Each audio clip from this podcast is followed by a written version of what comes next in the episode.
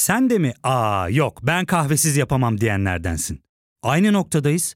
İlk ve tek kahve üyelik uygulaması Frink'le tanış. Hem bütçeni koru hem de hiç bitmeyen kahvenin tadını çıkar. Yakınlarından terapinin onlara ne kadar iyi geldiğini dinlesen de kendin için bir şeylere başlamak zor geliyor olabilir. Ya da sevdiklerine yardım etmeye istekliyken kendi ihtiyaçlarını görebilmek. Hayvel, uzman psikologlarıyla kendi ihtiyaçlarını bulmanda sana destek olacak. Terapi yolculuğuna başlamak için detaylı bilgi bölümün açıklamalarında. Herkese merhaba. Siyasette bir gün bile çok uzun süredir derler ama 14 Aralık günü diğer bütün günlerden daha uzun sürdü. Aylardır süre gelen İmamoğlu davasından dün karar çıktı. İmamoğlu'na 2 yıl 7 ay 15 gün hapis cezası verilirken siyasi yasak sürecinin de önü açıldı. İstinaf ve yargıtay süreçlerinde karar bozulmazsa İmamoğlu hapis yatmayacak ama hapse girip çıkacak. Yani kararın onanması halinde İBB başkanının hapse girdiğini göreceğiz. Fakat daha önemlisi de şu. Eğer karar onanırsa İmamoğlu'nun aynı zamanda siyaset yapması da yasaklanacak. Kararın ardından hemen herkesin aklında tek bir soru belirdi. O soruyu da ekonomist Özgür Demirtaş açık açık dile getirmiş ve şöyle sormuş. Biri bana en sade şekilde anlatabilir mi? Cumhurbaşkanı Erdoğan, İmamoğlu kararının AKP ve kendisi için net ve açık olarak negatif etkisi olacağını bildiği halde neden böyle bir karar alındı? Benim görmediğim ne var? Şimdi Özgür Hoca böyle sormuş. Biz de bu bölümde hemen herkesin aklındaki bu soruyu cevaplamaya çalışacağız. İmamoğlu'na siyaset yasağının İmamoğlu'na dönük desteği arttıracağı apaçık ortadayken mahkeme neden böyle bir karara imza attı? Bu soruya verilebilecek çok sayıda cevap var. Ama biz hakikate en yakın cevabı arayacağız. Bunu yaparken de yöntemimiz bize mantıklı gelen senaryolar değil, somut deliller olacak. Bu bölümde gazeteci yazar Barış Terkoğlu da bize eşlik edecek. Uzunca bir bölüm olacak. Derin bir nefes alın derim. Ben Ozan Gündoğdu. Hadi başlayalım.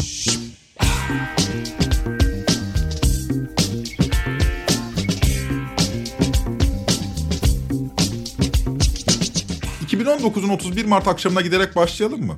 Çok oyalanmayacağız burada fakat bazen bugünü daha iyi anlamak için hafıza tazelemenin de şart olduğunu düşünüyorum. İstanbul'da sandıkların %84'ü açılmış, saat akşam 9 suları. Halkın tek veri kaynağı devletin resmi kurumu olan Anadolu Ajansı, o da saatlerdir veriyi güncellemiyor. İmamoğlu'na oy veren seçmenler endişeli, bir haltlar dönüyor tedirginliği hakim. Yüksek Seçim Kurulu'nun 2 yıl önceki mühürsüz oy kararı hala hafızalarda. İşte bu anda İmamoğlu ekran karşısında. Devletin kurumu Anadolu Ajansı ki veri tabanının o olduğu söyleniyor. Onları da hassasiyete, göreve ve ahlaklı bir duruşa davet ediyor. Tartışılan Anadolu Ajansı değildi. Bu ülkenin bağımsız kurumlarıydı. Zaten seçim konusunda endişeli olan, endişeli olmakta da haksız olmayan bir toplumdu saatler geçmesine rağmen tüm sandıklar açıklanmasına rağmen 31 Mart'ta İstanbul sandıkları açıklanmıyordu. İlerleyen saatlerde gece 2.30 sularında Anadolu Ajansı'nın Twitter hesabından bir açıklama paylaşıldı. Açıklamada veriyi bizle paylaşmayan Yüksek Seçim Kurulu'dur deniyordu. Ertesi gün yani 1 Nisan 2019'da Yüksek Seçim Kurulu Başkanı Sadi Güven iddiaları yalanlayacaktı. Arkadaşlar Anadolu Ajansı benim müşterim değil benden veri almıyor. Nereden alıyor bilmiyorum. Anadolu Ajansı akşam 90'ları gösterdiğinde ben sisteme yeni daha tarayıp girmeye başlamıştım. Dolayısıyla ben Anadolu Ajansı'na herhangi bilgi servisi yapmıyorum. Yani benim üzerimden bir polemik yaratılmasın. YSK Başkanı Sadi Güven Anadolu Ajansı'nı taca atmıştı. Peki devletin kurumu neden İstanbul sandıklarının sonuçlarını halktan gizliyordu? Cevabı gazeteci Murat Yetkin verdi. Anadolu Ajansı'nın veri kaynağı YSK değil, AKP İstanbul İl Başkanlığı'ydı. Parti ajansa veri akışını durdurmuş, böylece ajans da kamuoyuyla bilgi paylaşmaktan vazgeçmişti. 31 Mart 2019 akşamında bir parti devletinin paniklediği anlarda makyajının nasıl döküldüğünü gördük. Anadolu Ajansı veri girişini bırakmış, YSK sessizliğe bürünmüş, Binali Yıldırım ise kazandığını duyurmuştu. İmamoğlu ise ben hak yemem, hakkımı da yedirmem çıkışıyla o geceye damga vuracaktı. Herkesin gözünün içine baka baka şunu söylüyorum. Hak yemedim yemem, ama hakkımı da yedirtmem. Bu kadar net. Hak yemem, hakkımı da yedirmem. Sabah saatlerinde bildiğiniz üzere Ekrem Bey'in 13 bin oy farkla kazandığını duyurdu YSK. Fakat iktidar partisinin son derece keskin iddiaları vardı. Aynı zarfa giren belediye meclis üyesi, muhtarlık ve ilçe belediye başkanı pusulalarında bir sorun yoktu da Büyükşehir Belediyesi pusulalarında hile yapılmıştı. AKP'nin seçim işlerinden sorumlu Genel Başkan Yardımcısı Ali İhsan Yavuz hiçbir şey olmamışsa da aradaki fark nasıl kapandı bunu anlayamıyoruz. Bizce kesin bir şeyler oldu dedi. Tabi bu ifade çok tiye alındı. Ekrem İmamoğlu'nun rakibi Binali Yıldırım ise seçimin neden yenilendiğini soran yurttaşa çok basit çünkü çaldılar deyip geçiverdi. Seçim neden iptal edildi başkanım? Çok basit. Çünkü çaldılar. Aradan geçti 3,5 sene ne çalanlar önümüze kondu ne de bu seçimde yolsuzluk yapıldığını iddia edenler tek bir açıklama yaptı. Derken elde hiçbir delil olmamasına rağmen hemen herkesin üzerinde uzlaşacağı bir netlikte yaşanan hukuksuzlukla İstanbul seçimi 6 Mayıs'ta iptal edildi. Gerisini zaten biliyorsunuz. 13 bin oyluk fark 700 bin üzerine çıktı. AKP'nin 20 yıllık iktidar tarihinde aldığı en büyük yenilgiydi bu. 31 Mart'ta sonuçlar açıklamayan Anadolu Ajansı 23 Haziran'da tekrarlanan seçimlerde bu sefer hiç ikiletmedi. Saat akşam 9 olduğunda tüm sonuçları yayınladı. İBB'nin yeni başkanının İmamoğlu olduğu tescillendi. Şimdi bu girizgahı neden yaptığımı izah edeyim. İktidara lüzumundan fazla nezaket ve zeka atfettiğimizi düşünüyorum. Halbuki paniklediğinde zorbalığa meyleden bir parti AKP. Hangi partiyi tuttuğunuzu bilmiyorum ama AKP'ye gönül vermiş olsanız bile kabul edeceğinizi düşündüğüm bir gerçek bu. 31 Mart seçimleri tümüyle hukuksuz biçimde iptal edildi. Böyle bir hukuksuzluğa imza atmak için de politik bir yönlendirme şarttı. Yani hukukçu insanlar durup dururken böyle bir karara imza atmıyorlar. Hata değildi yani. Eski MİT ajanlarından daha sonra akademisyenlik yapan Mahir Kaynak siyasi çözümleme yaparken bizi yanlışa sürükleyen bir metodu bence başımıza bela etti. Mahir Kaynak şöyle diyordu. Bir olay olduğunda olayın failini bulmak istiyorsanız olayın sonucunun kime yaradığına bakın. Bu olay kimin işine yarar? Bunu bilirseniz bu işi kimin yaptığını da bilirsiniz. Bu düşünme metodu çok popülerdir. Herkes tarafından neredeyse tahmin edilir, bu şekilde uygulanır. Bu düşünme metodu geniş kesimlerin çözümleme vasatını çok etkiliyor. Çok popüler bir şey söyledim zaten. Dünden bu yana okuduğum çözümlemeler de bu metoda göre yapılıyor. Şimdi deniyor ki bu iş Ekrem İmamoğlu'na yaradıysa kesin bir halt var bu işin içinde. Şimdi Mahir Kaynağ'ın bu metodunu 31 Mart seçimlerine uyalayalım o halde. 31 Mart 2019'da İstanbul'da seçim iptal edildi ve bu kime yaradı? İmamoğlu'na. O halde Mahir Kaynağ'ın metodundan yola çıkarak söyleyelim. Seçimin iptal kararı İmamoğlu'na yaradıysa bu kararı İmamoğlu'na yakın bir güç odağı almıştır. Şimdi böyle dersek Allah aşkına akılcı bir çözümleme yapmış olur muyuz? Elbette olmayız. Tümüyle mesnetsiz bir iddiayı sırf ilgi çekici bir hikayeye dönüşüyor diye savunamayız. Halbuki hakikat ya da bu bölümde buna odadaki beyaz fil diyelim önümüzde duruyordu. İktidar 31 Mart seçimini iptal ederek çok büyük bir hata yapmıştı. İşte bu yüzden diyorum ki iktidara hak ettiğinden fazla nezaket ve zeka atfediyoruz. Hayır. 31 Mart seçim gecesi ve devamında seçimin iptal sürecinde gördüğümüz gibi iktidar paniklediğinde hata yapıyor ve zorba yöntemlere başvurmaktan çekinmiyor. Bu girizgah odadaki beyaz fili görmemizi kolaylaştırıyor. Beyaz fili görmeyip türlü türlü kompletörlerine dalıyoruz. Şimdi gelelim günümüze ve başta sorduğumuz soruyu tekrarlayalım. 14 Aralık 2022 günü mahkeme İmamoğlu'na neden siyasi yasak kararı verdi? Hızlıca cevaplayalım ve sonra bu cevabı temellendirelim. 31 Mart seçimi hangi akılla iptal edildiyse 14 Aralık mahkeme kararı da aynı akılla alındı. Hata mı yaptılar yoksa doğru mu? Demokrasi adına, hukuk adına hata oldu ortada da siyaseten bir bedeli olacak mı? Bu soruyu cevaplayacağız. Ama önce kendi iddiamızın dayanaklarını sunalım. Bu sefer çok değil, bir buçuk ay kadar geriye gidelim. 7 Kasım 2022. O gün Cumhuriyet Gazetesi'nde Barış Terkoğlu imzalı bir yazı yayınlandı. Yazıda İmamoğlu davasına bakan fakat Haziran ayında davadan el çektirilerek Samsun'a sürülen hakim Hüseyin Zengin'e ilişkin bir takım iddialar kaleme alınmıştı. Yazıyı sizlere ben sunmayacağım. Sözü gazeteci dostumuz Barış Terkoğlu'na bırakacağım. Barış Terkoğlu, İmamoğlu davasından el çektirilen Hüseyin Zengin'in AKP'ye yakın bir hakim olduğunu, eşinin hükümete yakın İstanbul İkinoğlu Baro'nun çalışmalarına katıldığını söylüyor ve devam ediyor. Kendisi de bu göreve bu nedenle tesadüfen getirilmemiştir. Ancak kendisinden Hakim Hüseyin Zengin'den bu davada İmamoğlu'na iki yıldan az olmamak üzere bir karar vermesi istedi. Şimdi bir dakika. Araya girelim ve vurguyu kaçırmayalım. Barış Terkoğlu diyor ki İmamoğlu davasından el çektirilen hakim Hüseyin Zengin'den İmamoğlu'na 2 yıldan fazla süreli bir ceza vermesi istendi. Kimin istediğine geleceğiz. Peki neden 2 yıldan fazla? 2 yılın esprisi şudur. 2 yıldan fazla cezalar ertelemeye tabi olamıyor. Yani diyelim ki bir buçuk yıl ceza verip erteleme diye bir şey söz konusu ama iki yıldan fazla olunca olamıyor. Böyle bir ceza verip ardından da ertelenmeyecek bir ceza verip siyasi yasak getirmesi ister. Şimdi analizimize dayanak oluşturan skandala lütfen odaklanalım.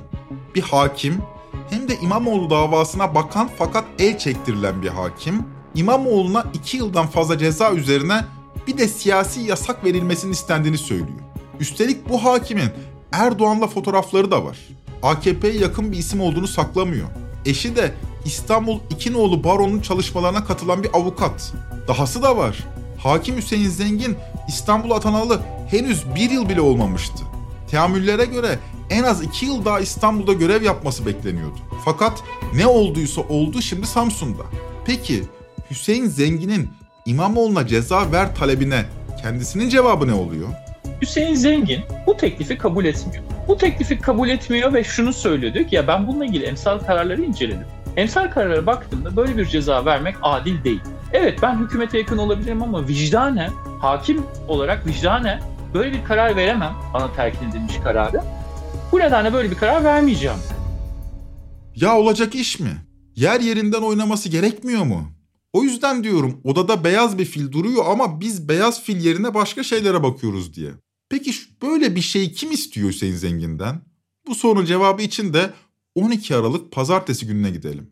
Halk TV'nin konu olan Ekrem İmamoğlu'nu dinleyelim. Bu mahkemenin olduğu adliyedeki yüksek rütbeli başsavcı görevinde olan kişi gönderilen hakime iki yıldan fazla ceza ver, siyasi yasaklı olsun, seni istediğin yerde ağır ceza reisi yapalım demiş midir dememiş midir? Bakın bize gelen iddiaları söylüyor. Şimdi dinleyince kulağınıza inanamayacağınız iddialar bunlar. Beyaz fili görenler için komplo son derece anlamsızlaşıyor. İmamoğlu diyor ki İstanbul Anadolu Yakası Cumhuriyet Başsavcısı bizzat benim davama bakan hakimi tehdit etti. Talimata uyarsa ödüllendirileceğini söyledi. Tamam kabul İmamoğlu bir siyasi. Pekala gerçeği kendi istediği gibi bükebilir. Peki gazeteci Barış Terkoğlu tüm bunları nereden öğrenmişti? Gazeteciye kaynağı sorulmaz ama sağ olsun onu da açıkladı sevgili Barış. Peki ben bunu nereden öğrendim? Hüseyin Zengin görevden alınıp Samsun'a tabiri caizse sürgün edildikten sonra ve kendisinin sürgün kararını itiraz ettikten sonra etrafındaki pek çok yargı mensubuna benim sürgün edilme nedenim budur. İmamoğlu davasında beklenen kararları vermedim. Benden bunlar istenmiş dediği için ben de aslında e, Hüseyin Zengin'in etrafındaki insanlara dayanarak, onunla konuşan insanlara dayanarak bu yazıyı yazdım. Nitekim yazdığım yazıdan sonra yazıma erişim engeli kararı alındı ama dikkat edilirse erişim engeli kararı içeriği yanlış olduğu için başvurulup alınmadı. Hakimin adı ilk yazıda açıkça yazıyordu Hüseyin Zengin diye. Hakimin adı açıkça yazılmıştır gerekçesiyle alınmıştı. Bir hakim kendisine verilen hukuksuz talimata uymadığı için sürülüyor ve etrafına neden sürüldüğünü anlatmaya çalışıyor. Açıkça söyleyelim mızrak çuvala sığmıyor. İş teşhir oluyor ve yazıya erişim engeli getiriliyor. Erişim engelinin gerekçesi yazının içeriğinin yanlış olması değil. Hakimin adının HZ olarak değil Hüseyin Zengin olarak geçirilmesi. Nitekim kamuya mal olduğu için her yerde dillendirildiği için biz de hakim beyin adını zikrediyoruz. Peki kamuya bu kadar mal olmuş bir olay. Bunun üzerine yazılar yazılmış, yetmemiş İBB Başkanı bazı sorular sormuş, konuşulmuş, tartışılmış. Peki bu konuya ilişkin herhangi bir yetkili açıklama yapmış mı? Adalet ve Kalkınma Partili yetkililerden hiçbir açıklama gelmedi. Ama işin özüne baktığınızda bu hakim neden tam da böyle bir önemli davanın ortasındayken, neden görev süresi dolmamışken, tabii bir hakimin yeri değiştirilebilir ama bunun şartları var. Yani orada tarafsız hakimlik yapacak imkanları yitirmiş olması gerekiyor. Böyle bir şey de yok İstanbul'da bu hakimle ilgili özel bir durum da yok. Neden görevden alındığına dair hiçbir resmi açıklama da yok tek bir açıklama bile yok. Türkiye Cumhuriyeti'nde hakimlik yapan bir kişi tehdit edildim. Aksi halde ödüllendirilecektim. Bu yüzden sürüldüm diyor. Fakat tek bir açıklama bile yok görüyorsunuz. Daha önceki bölümlerde de ifade etmiştim. İktidarın en büyük gücü elinde tuttuğu medya gücüyle halkın bir kısmını alternatif bir hakikat evrenine hapsedebilmesi. Bu alternatif evrende kurmaca hikayelerle halkın zihnini manipüle edebiliyorlar. Beyaz fili şimdi tanımlayalım o halde. Daha önceki bölümlerde de ifade etmiştik. AKP iktidarı demokratik ilkeleri benimseyen bir parti değil. Geçmişte öyle miydi değil miydi tartışmasına hiç girmiyorum ama bugün itibariyle siyasal iktidar yapabildiği ölçüde demokratik standartlarla oynayabilecek güçte ve oynuyorlardı. İşte bu yüzden 31 Mart seçiminin nasıl iptal edildiğini anlatma ihtiyacı hissettim. Hatırlayın, aradan geçen sürede İBB'ye terör soruşturması da düzenlediler. İmamoğlu'nun adını yıpratmaya çalıştılar ama bir sonuç alamadılar. Baktılar madem yıpratamıyoruz, yine aynı mantıkla aylar öncesinden İmamoğlu'na seçim yasağı getirmeyi hayal ettiler ve uygulamaya geçtiler. Hakikat çok açık. Ellerinde inanılmaz bir güç var. Rüzgar terse eserse istinaftan geri döner. Olmadı Yargıtay'da bekletilir. Ve buraya dikkat lütfen. Kimse ihtimal vermiyor ama masada şu da var. İmamoğlu'nun olası adaylığında iktidar seçimi kazanamayacağını anlarsa İmamoğlu'na siyaset yasağı getirilebilir. Bakın getirilir demiyorum ama masada bu olasılığın durması isteniyor. Bir acil durum butonu olarak burada tutuluyor bu olasılık. Ve bu olasılığın orada durması, masadaki acil durum butonu Erdoğan'ı rahatlatıyor. İstediği zaman rakibini yasaklayabilecek güçte çünkü kendisi. Kimse neden buna ihtimal vermiyor? Çünkü beyaz fili görmek kolay ama odada beyaz fil var demek zor.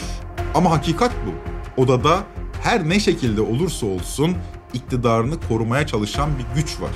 Biz bazen komplo teorilerine kitlenirken aslında hükümetin karşısında olan herkese karşı bazen tweet atan öğrenciye karşı da bazen başkasına karşı da yapmış olduğu o gidelim ve üstüne bastıralım eğilimini ihmal ediyoruz. O komplo teorisinin içinde kayboluyor bazen. Ya da senin kullandığın deyimle odadaki beyaz fili görmüyoruz. Böyle bir durumla karşı karşıya. Yani ben bunun doğal bir eğilim olduğunu düşünüyorum.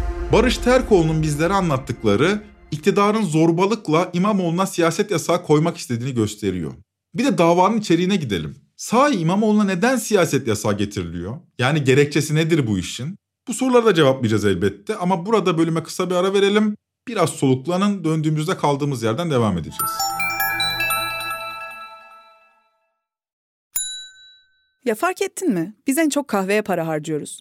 Yok abi, bundan sonra günde bir. Aa, sen Frink kullanmıyor musun? Nasıl yani?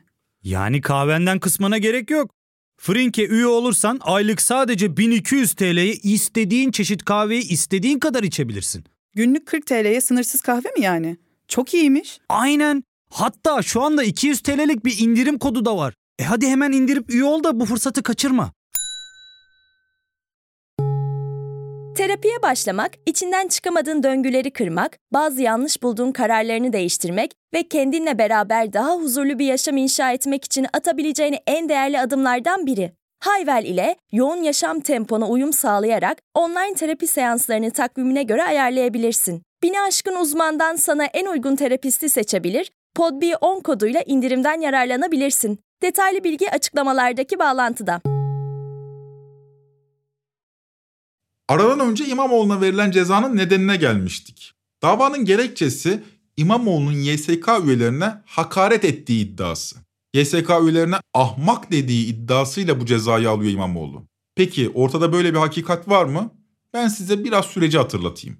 Tartışmayı başlatan olay Ekrem İmamoğlu'nun 30 Ekim 2019'da bundan 3 yıl önce 23 Haziran seçimlerinden ise 5 ay sonra Strasbourg'da yaptığı bir konuşma. Ülkede 31 Mart yerel seçimlerinde basın ve ifade özgürlüğünün kısıtlandığı, muhalif seslerin ana akım medyada kendine yer bulamadığı, birlikte yaşam kültürünün zayıfladığı bir toplumsal iklimde ve ne yazık ki adaletsiz koşullarda 31 Mart tarihinde yerel seçimleri yapmış. İmamoğlu Strasbourg'da yaptığı konuşmanın bir bölümünde 31 Mart seçimlerinin nasıl hukuksuzca iptal edildiğini anlatıyordu. Olay hemen iktidar cephesinde bir karalama kampanyasına dönüştü.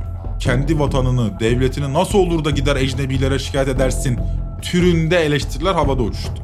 Öyle ya sonuç itibariyle iktidara göre kol kırılır yen içinde kalır demek lazımdı. Teflon siyaseti daha önce de söyledim. İmamoğlu'nun bu konuşmasına ayarı kaçırarak cevap veren bir isim İçişleri Bakanı Süleyman Soylu oldu. Soylu'nun İmamoğlu'na dediklerini bir dinleyelim. Bugün terörizmden yargılanan, aynı zamanda terörist olmaktan ceza alanları bu ülkenin selameti ve o beldenin selameti için görevden aldığımızda Avrupa Parlamentosu'na gidip Türkiye'yi şikayet eden ahmağa söylüyorum. Bunun bedelini bu millet sana ödetecek. Ne böyle bir dil olabilir mi? Avrupa Parlamentosu'na gidip Türkiye'yi şikayet eden ahmağa söylüyorum diyor. Buradaki ahmağı da vurguluyor. Şimdi Soylu kuyuya bir taş attı, biz de çıkarmaya çalışıyoruz. Bu tartışmaya konu olan ahmak kelimesini biz ilk olarak Soylu'nun ağzından duyduk. Fox TV muhabiri Gülşah İnce de bu sözü tırnak içine alarak Ekrem İmamoğlu'na yorumunu sordu. Dedi ki Soylu böyle dedi siz ne diyorsunuz? İmamoğlu da şu cevabı verdi. Yani ben lafa bakarım laf mı diye bir de söylene bakarım adama bakarım adam mı diye derim. Yani önce bunu söyleyeyim üzücü. Tabii seviyesine inmeyeceğim bir alan bu. Çünkü bu seviyesine defalarca inmediğimi ve inmeyeceğimi seçim sürecinde dile getirmiştim. Ve bu seviye noktasında söyledikleri, yaptıkları da zaten belli. O tarafına çok girmek istemiyorum ama oraya bir cümle yapmak isterim. 31 Mart'ta seçimi iptal edenler ve dünyada, Avrupa'da onların gözünde nereye düştüğümüz noktasında o olan şeyleri, biten şeyleri baktığımızda tam da işte 31 Mart'ta seçimi iptal edenler ahmaktır. Önce ona bir odaklansın. Bu açıklama üzerine 31 Mart seçimlerinin iptal kararını veren YSK İmamoğlu'ndan şikayetçi oluyor. İmamoğlu'nun avukatları da diyor ki müvekkilimiz YSK'ya değil Süleyman Soylu'ya yönelik kullanıyor bu ifadeleri. Bana kalırsa da Süleyman Soylu düşünülerek edilmiş laflar bunlar. Fakat ister YSK'ya söylenmiş olsun ister Süleyman Soylu'ya açıkça söyleyelim. Böyle dandik bir dava nedeniyle milyonların umut bağladığı bir siyasiye yasak getirmeye kalkarsanız 100 yıl unutulmazsınız. Yani yargı bağımsız vesaire diyebilirsiniz de bunlar 5-10 yıl sonra unutulur. Hatırlayın Recep Tayyip Erdoğan'a verilen ceza hukuki değil miydi? Bir şiir okudu diye ceza verildi diye anlatılsa da mahkeme o günlerde bu şiiri bir cihat çağrısı olarak yorumlamıştı. Minareler süngü, kubbeler miğfer, camiler kışlamız, müminler asker. Elbette o günkü mahkeme tümüyle politikadan azadedir demiyoruz. Mutlaka orada da bir politik etki var. Ama aradan yıllar geçtikten sonra kimse o mahkemenin kararının gerekçesini hatırlamıyor. Bugün hangi birimiz kararın gerekçesini bilir? O günlerde de denmedi mi? Bağımsız yargının kararıdır diye. Erdoğan'ın bu konuşması bir cihat çağrısı olarak yorumlandığında halkın önemli bir kısmı mahkeme kararına onay vermemiş miydi? Vermişti. Haklı mahkeme diyenler çoktu. Peki ya bugün İmamoğlu'nun Süleyman Soylu'ya mı, GSK'ya mı söylediği belli olmayan bir ahmak lafı yüzünden siyaseten cezalandırılması tarihe geçmeyecek mi? Fakat iktidarın tarihi düşünecek mecali kalmamış durumda. Gözleyebildiğim kadarıyla panik durumda tüm tuşlara basıyorlar. Amma yaptım bu kadar mı saflar diye soranlarınız için şunları söylemek gerekir. Bugünden yorumladığımız zaman yanlışa düşebiliriz. Geçmişin gözünden bugüne bakmak gerekir. İmamoğlu'na siyasi yasak kararının kamuoyunda böyle bir tepkiye yol açacağını düşünmek tahmin ettiğiniz kadar kolay değil. Rüzgarın iktidarın beklemediği şiddette esmesi neden olan olay 14 Aralık'ta henüz öğlen saatlerinde karar açıklanmadan önce İmamoğlu'nun halkı Saraçhane'ye çağırmasıydı. Ve Meral Akşener Ankara'dan kalkıp İstanbul'a gitmeseydi, bunlar yapılmasaydı hava çok daha farklı olabilirdi. İmamoğlu da 14 Aralık'ta Saraçhane meydanında yaptığı konuşmada ateş püskürüyordu. Erdoğan'ın daha önce siyasi yasaklı hale gelmesine ilişkin de konuştu. Tüm konuşmasının en çarpıcı kısmıydı belki de. Değerli dostlar, okuyorum. Görüyoruz ki yargı gerçekten bağımsız değil. Böylece yargının işleyişine adalet ilkelerinin değil, siyasetin egemen olduğu bir kez daha ortaya çıkmıştır. Siyasi rakiplerimiz güç ve çıkar odakları seçim sandıklarında karşımızda duramayacaklarını, önümüzü kesemeyeceklerini iyiden iyiye anlamış olmalılar ki böyle bir yola başvurdular. Bu yol yanlış bir yoldur. Çünkü adalet gün gelecek yargıyı siyasallaştıranlara da lazım olacaktır. Ne kadar doğru cümleler değil mi? Ben de aynen öyle düşünüyorum. Ama yahu bu kararı aldıran zat bu sözler senin değil mi? Bu sözler senin değil mi? Bu sözler bu belediyenin başkanı iken sizinle ilgili alınan bu kararla ilgili yaptığınız konuşmanın cümleleri bu cümleler. Görüyorsunuz değil mi? Nereden nereye? Bu kararı aldıran zat, bu sözler senin değil mi?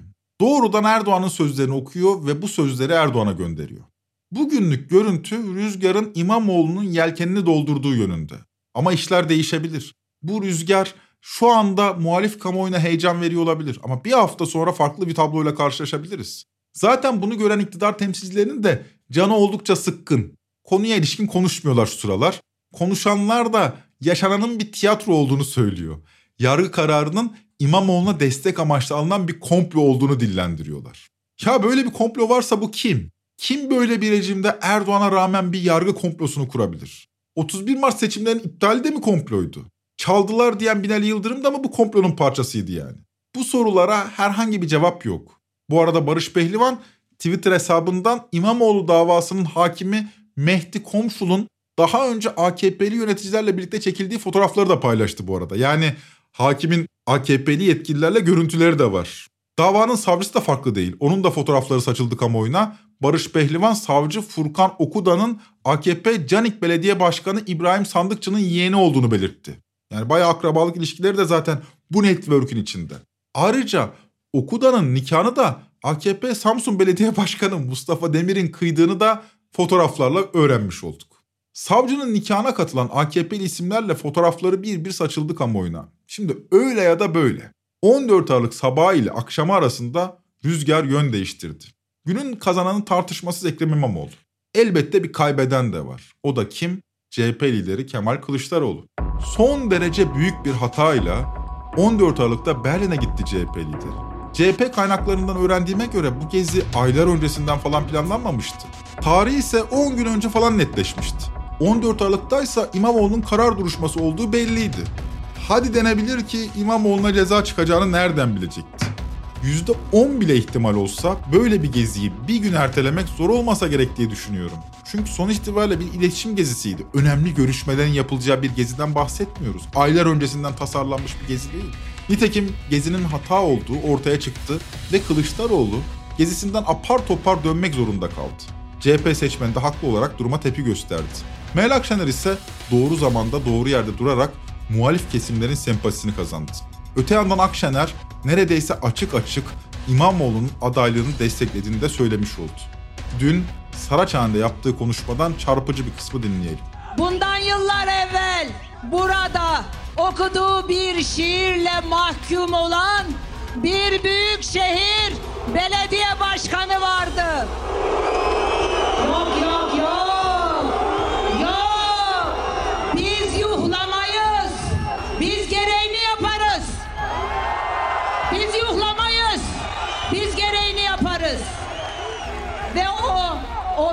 O büyük şehir belediye başkanı buradan sizlere seslenip İstanbulluya seslenip demişti ki bu şarkı burada bitmez. Doğrudur. O şarkı orada bitmedi ama bugün bugün Meral Akşener olarak söz veriyorum. Bu şarkı da burada bitmeyecek. Bu şarkı burada bitmeyecek. Bunu ne anlamda söyledi? Bence atmosfer buyken İmamoğlu'nun adaylığına ilişkin bir destek cümlesiydi bu. Ha farklı düşünüyor olabilirler ama bu cümle otobüsün üzerinde edildi. Akşener belli ki İmamoğlu'nun adaylığını altılı masada isteyen tek lider. Buna neden diye sorsak sadece bu soru üzerine bir trend topik bölümü yapabiliriz diye düşünüyorum ama süremizin de sonuna geliyoruz, uzatıyoruz. 14 Aralık günü İmamoğlu davasında çıkan karar yargının siyasete açık bir müdahalesi olarak tarihe geçti. AKP'li yetkililerin de bana kalırsa tedirgin olduğu açık. Bülent Turan bu yaşananların bir tiyatro olduğunu söylemiş. Yargının kararının da kesin olmadığını belirtmiş. Yargıtay bu hakaretin, bu küfrün ceza olduğunu düşünüyor ve buna göre karar veriyor. İddia edildiği gibi siyasi bir kararmış, Ekrem Bey özel karar verilmiş. Böyle bir şey yok. Eğer suçun maddi manevi unsurlar oluşmuşsa, yani İmamoğlu bu ifadeyi kullanmışsa kamu görevlerine karşı bu suçtur, cezadır. Bunun karşısında bir hakimin, bir mahkemenin aslında bu suç ama Ekrem Bey İstanbul'un başkanı buna ceza vermeyelim demesi ihtimali olmaz. Bağımsız mahkemelerimiz varmış. Ne kıyak iş. Deniz Yücel davasında, Rahip Brunson davasında, Gezi ve Çarşı davalarında, Selahattin Demirtaş ve Osman Kavala davalarında tümüyle politik kararlar verilirken, yargının itibarı 3 günlük siyasi hesaplara meze edilirken düşünecektiniz onu. Artık bu ülkede yargının bağımsız olduğuna inanan kaldı mı? Hadi bağımsızdır diyelim. Belki hakikat bu bağımsız. Biz bu kadar davayı yanlış yorumlamışız. Ya daha dün Erdoğan Suudi Arabistan Prensi Bin Selman'la barıştıktan sonra bağımsız yargımız Cemal Kaşıkçı davasını kapatmadı mı? Ne kadar çabuk unutuyoruz böyle şeyleri. Bunları unuttuktan sonra sadece unutkanlara hitap eden bir AKP Grup Başkan Vekiliyle karşı karşıyayız. Denebilir ki İmamoğlu'nun yargı süreci en az iki yıl sürecektir. Daha istinaf var, yargıtay var vesaire vesaire. Evet gerçekten de Türkiye'de bu süreç ortalama iki yıl sürüyor. Ama dikkat buyurun Diken.com.tr hukukçu Veysel Ok'tan konuya ilişkin bir görüş almış. Veysel Hoca konuya ilişkin şu yorum yapmış. Bu tarz dosyalarda istinaf süreci uzun sürer. Üstelik bir de yargıtay süreci var. Lakin Demirtaş'a verilen ceza birkaç ay içinde onaylanmıştı. Burada İmamoğlu için de Demirtaş sürecinin işletilmemesini umuyorum. Böyle diyor Veysel Hoca. E haklı daha önce benzerleri görülmüş yine bir politik davada. İmamoğlu'na siyasi yasak verilemeyeceğini düşünmeyi ben iyi niyetli buluyorum. Yani veremezler canım falan. Hayır verebilirler. İstemeleri yeterli. Verebilecek güçteler. Selahattin Demirtaş davası ortada. O dava tümüyle politik değil mi? Cezası alelacele onaylanmamış mıydı? İmamoğlu'na da icap ederse aynı muamele yapılabilir. Belki önümüzdeki hafta istinafın kararını, sonraki hafta Yargıtay'ın kararını görebiliriz. Sözü ter koluna bırakalım. Belki de bundan sonra bir tür demokrasinin kılıcı gibi bakın onu aday gösterirseniz biz seçime kadar bu kararı kesinleştirir ve aday olmasını engelleriz diyebilecek hamleler yapacak. Belki mesela biz haftaya uzun kararın çıktığını ve istinafa gönderildiğini okuyacağız. Belki öbür hafta istinafta dosyanın açıldığını okuyacağız. Yani bu tehlike hızla Ekrem İmamoğlu'nun boynuna doğru inen bir bıçağa dönüşecek. Haliyle ben önce komplo teorilerine değil, önce gerçeğin kendisine sadık kalmak gerektiğini düşünüyorum. Ve o açıdan da hani hiçbir zaman beni tanıyan insanlar biliyorlardır bilgiye dayanmadan işte şu şudur böyledir bu böyledir demem. Önümüze bütün kağıtları serelim. O kağıtları serdikten sonra olguları sıralayalım. Olguları sıraladıktan sonra da oradaki boşluğu da artık bizi dinleyenlere bırakalım. Bir gazeteci sorumluluğuyla yaklaştık meseleye. Elbette benim de aklıma türlü türlü komplotörleri geldi. Acaba bu kararı aldıran güçler Erdoğan'ın gitmesini isteyen bir takım güç odaklarımı vesaire gibi. Emin olun bu teorileri teyit etmeye de çalıştım. Fakat hemen hepsinin dayanakları yaptığım telefon görüşmelerinden sonra çürüdü. Ben de isterdim beyaz filin yerine başka bir hikaye sunabilmeyi. Çok çekici bir hikaye sunamadık. Ama beyaz fili göstermiş olduk. Dengesi tümüyle şaşmış, hakimiyetini kaybetmiş bir iktidarla karşı karşıyayız. Günün adamı İmamoğlu demiştik. Hatta Ekrem ve Kemal Beyler başlıklı iki bölümlük serimizde İmamoğlu'nun adaylığının eksilerini ve artılarını da konuşmuştuk.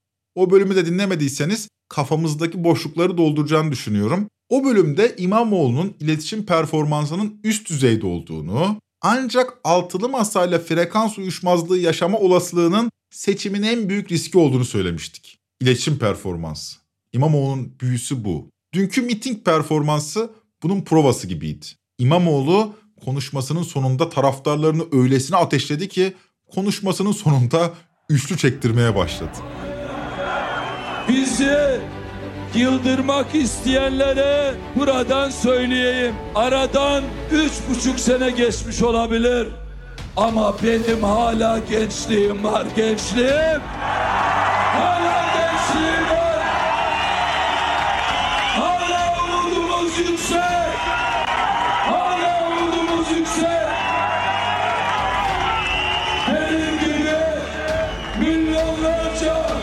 ceketini çıkarıp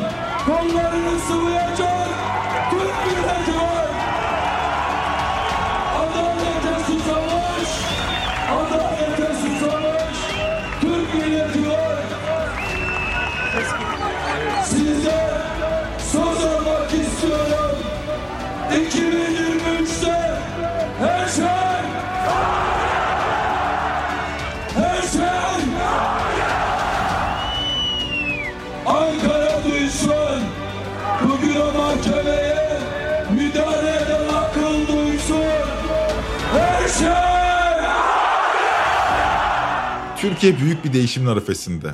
Rüzgar şimdilik muhalefetten yana esiyor. İmamoğlu öne çıkan isim ama süreç tehlikeleri de gebe. Geleceğin ne getireceği ise belirsiz. Bu bölümün hazırlıklarını yaptığımız günün akşamı Saraçhane'de altılı masa liderleri İmamoğlu ile beraber bir miting düzenleyecek. Muhalefet bu kritik eşiği sağlıklı atlatabilecek mi birlikte görmüş olacağız. Biz de bu sırada gelişmeleri takip etmeye devam edeceğiz. Yani Trend Topik'ten bu konu üzerine bir bölüm daha dinlemeniz muhtemel. Trend Topik'i Podbi Medya ile beraber hazırlıyoruz. Biz de İmamoğlu'nun konuşmasını bitirdiği gibi bitirelim. Bir sonraki bölüme kadar her şeyin çok güzel olmasını dilerim. Kalın sağlıcakla.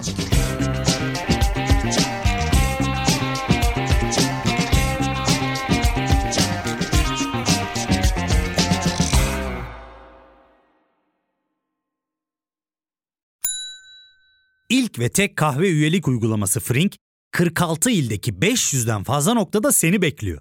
Açıklamadaki kodu girerek sana özel 200 TL'lik indirimden faydalanmayı unutma.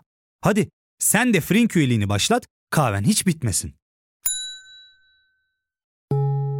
Hem bugününe hem yarınına katacaklarıyla terapi yolculuğuna ve daha iyi hissetmeye bugün Hayvel ile başla. Açıklamadaki linkten Hayvel'i indir, ücretsiz tanışma görüşmelerinin ardından bütçene uygun seans paketini seç ve terapi yolculuğuna başla.